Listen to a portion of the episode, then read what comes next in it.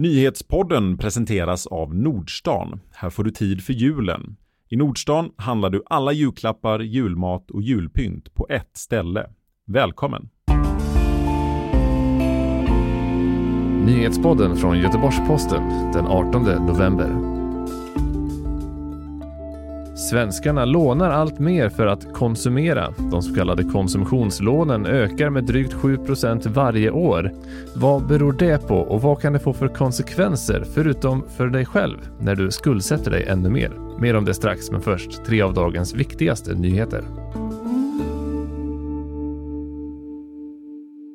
I en intern utredning bekräftar nu Göteborgs spårvägar de brister som GP kunde avslöja i förra veckan. Det handlar bland annat om omfattande fusk med arbetstider, medarbetare som haft lönetillägg trots att de varit på semester och bristande ledarskap. Enligt rapporten har det inom affärsområdet banteknik på spårvägarna varit ett utbrett beteende att rapportera fel arbetstid så att lönen blivit så stor som möjligt. Rapporten pekar också ut fem personer som informella ledare som gynnats särskilt av felaktiga lönetillägg. Flera av dem har mycket mer övertidstimmar än tillåtet. Hela granskningen och mer om den interna utredningen hittar du på gp.se.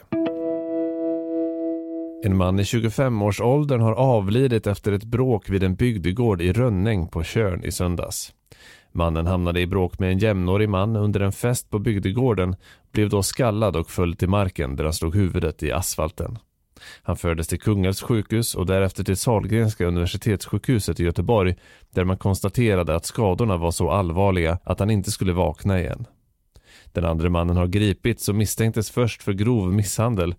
Nu kommer dock misstanken att ändras till mord alternativt dråp eller grov misshandel och vållande till annans död enligt polisen. De våldsamma sammandrabbningarna mellan polis och demonstranter i Hongkong fortsatte idag efter att demonstranterna ockuperat ett universitet i staden. Polisen har skjutit tårgas och gummikulor mot demonstranterna som svarat med brandbomber och stenkastning. En polisman ska ha skadats av en pil i benet. På måndagsmorgonen svensk tid hade ett tiotal demonstranter som försökt fly från det omringade universitetet gripits av polisen. Efter att polisen försökt ta sig in i byggnaden sattes universitetets huvudentré i brand och polisen hotar nu med att använda skarp ammunition om demonstranterna fortsätter att använda brandbomber, pilar eller andra dödliga vapen mot poliser.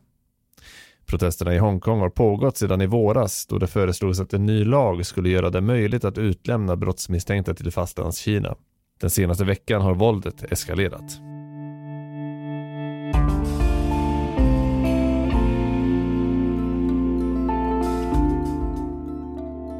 Att handla har aldrig varit enklare, men det har heller aldrig varit enklare att belåna sig. Svenskarna lånar nämligen allt mer för att konsumera. De så kallade konsumtionslånen ökar med 7% varje år. Vad beror det på och vad kan det få för konsekvenser?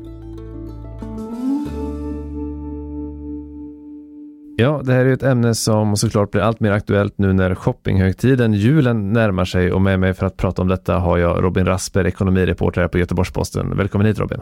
Tack så mycket. Vi lånar alltså allt mer för att kunna konsumera, men vad, vad är det det handlar om egentligen?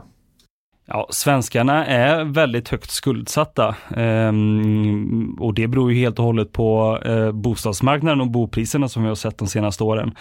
Eh, det som svenskarna också är väldigt bra på eh, vad det verkar, det är att eh, låna pengar för konsumtion. Ehm, eller det som vi kan kalla konsumtionslån helt enkelt. Det är något som man ser i Sverige har ökat med i snitt 7% per år sedan 2008 visar Finansinspektionens kartläggningar och de, de gör det årligen då. Vad är det det handlar om då? Alltså vad är ett konsumtionslån? Vad skiljer det från något annat lån? När, när, man pratar om lån så tror jag de flesta tänker bostad, så som jag också inledde. bostaden är oftast det stora, stora köpet i ens liv och då måste man låna pengar, eller väldigt många måste göra det i alla fall. Konsumtionslånen är en annan sak än bostadslånen i det att ett konsumtionslån har inte bostaden som säkerhet. Kortfattat kan man säga att det är vad det är. Eh, I, när man pratar om konsumtionslån så ingår dock andra typer av säkerhet som vi kommer kanske gå in på lite närmare sen, men som bilen skulle, ett billån med, där bilen står som säkerhet går nog också in som konsumtionslån om man ska använda sig av Finansinspektionen och SCBs definition av, av eh, den här typen av lån. Mm. Men vad är det för typer av lån då som ökar? För det finns ju lite skillnader där också. Kortfattat kan man ju säga att konsumtionslån är, det finns tre typer av konsumtionslån. Eh, det ena är blankolånet, alltså ett lån helt utan säkerhet. Du kanske vill låna pengar för att resa jorden runt. Ja, då, då kan du ta ett blankolån. Eh, Alltid eller ofta kopplat till eh, en hög effektiv ränta. Mm. Ett annat sorts konsumtionslån är det som kallas revolverande krediter, ett krångligt begrepp. Men det är egentligen inte så krångligt. De flesta känner nog igen det snarare som ett eh, kreditköp eller köp på faktura. Eh, eh, handlar man över nätet så har man säkert också stött på möjligheten till att eh, lägga upp en avbetalningsplan tillsammans med eh, no, eh, ett låneinstitut, en kreditgivare av något slag. Kreditkortet, eh, om man använder den för att betala av på, mer, eh, på, på, på längre sikt, ja då det är också kallas som en revolverande kredit helt enkelt. Och, i, och det, den tredje sista typen av konsumtionslån, lite kortfattat, det är det som är, det som är objektfinansierat. Och där i kommer då det här med att eh, använda bilen till exempel som en säkerhet. Eh, det är alltså, man har en säkerhet på lånet men det är inte bostaden, men bilen är det vanligaste då. Just det. Är det någon särskild av de här som ökar mer än de andra? Det, det man ser tydligt eh, i kartläggningen det är att blankolån eller lån utan säkerhet i, i, i, när det kommer till större summor, de ökar ganska, ganska kraftigt från 2017 när den här första kartläggningen gjordes mot den kartläggningen som gjordes för i fjol. Då. Där ser man alltså att eh, stora konsumtionslån ökar i samhället eh, och stora blankolån alltså. Och sen så ser man också att eh, de här så kallade revolverande krediterna eh, ökar i antalet. Men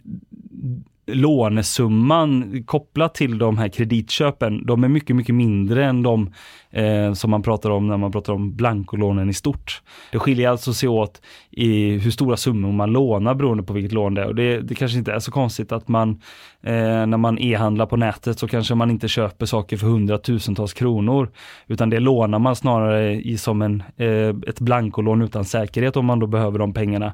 Medan det är ganska mycket enklare att ta, eh, att ta och köpa någonting på kredit idag.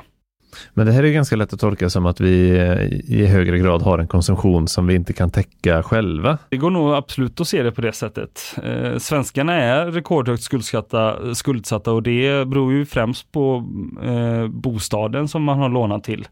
Eh, men att man har de här 7 procenten i snitt varje år där de här sortens lån ökar och, och ofta med en mycket hög effektiv ränta, eller hög åtminstone effektiv ränta.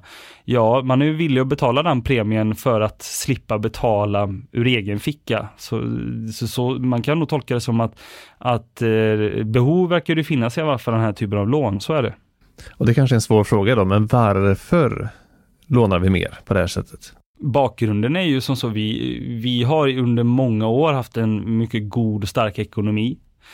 Ehm, det har gjort att svenskarna har allt större inkomster att röra sig med. Ehm, samtidigt som vi har haft eh, rekordlåga räntor i samhället. Vi har haft styrräntor, minusräntor i, i Sverige och på några andra platser runt om i världen. Eh, så det här lågränteläget och den här goda ekonomin Eh, samtidigt som många redan har högt, eh, är redan högt belånade på grund av bostäderna som ökat i pris samtidigt.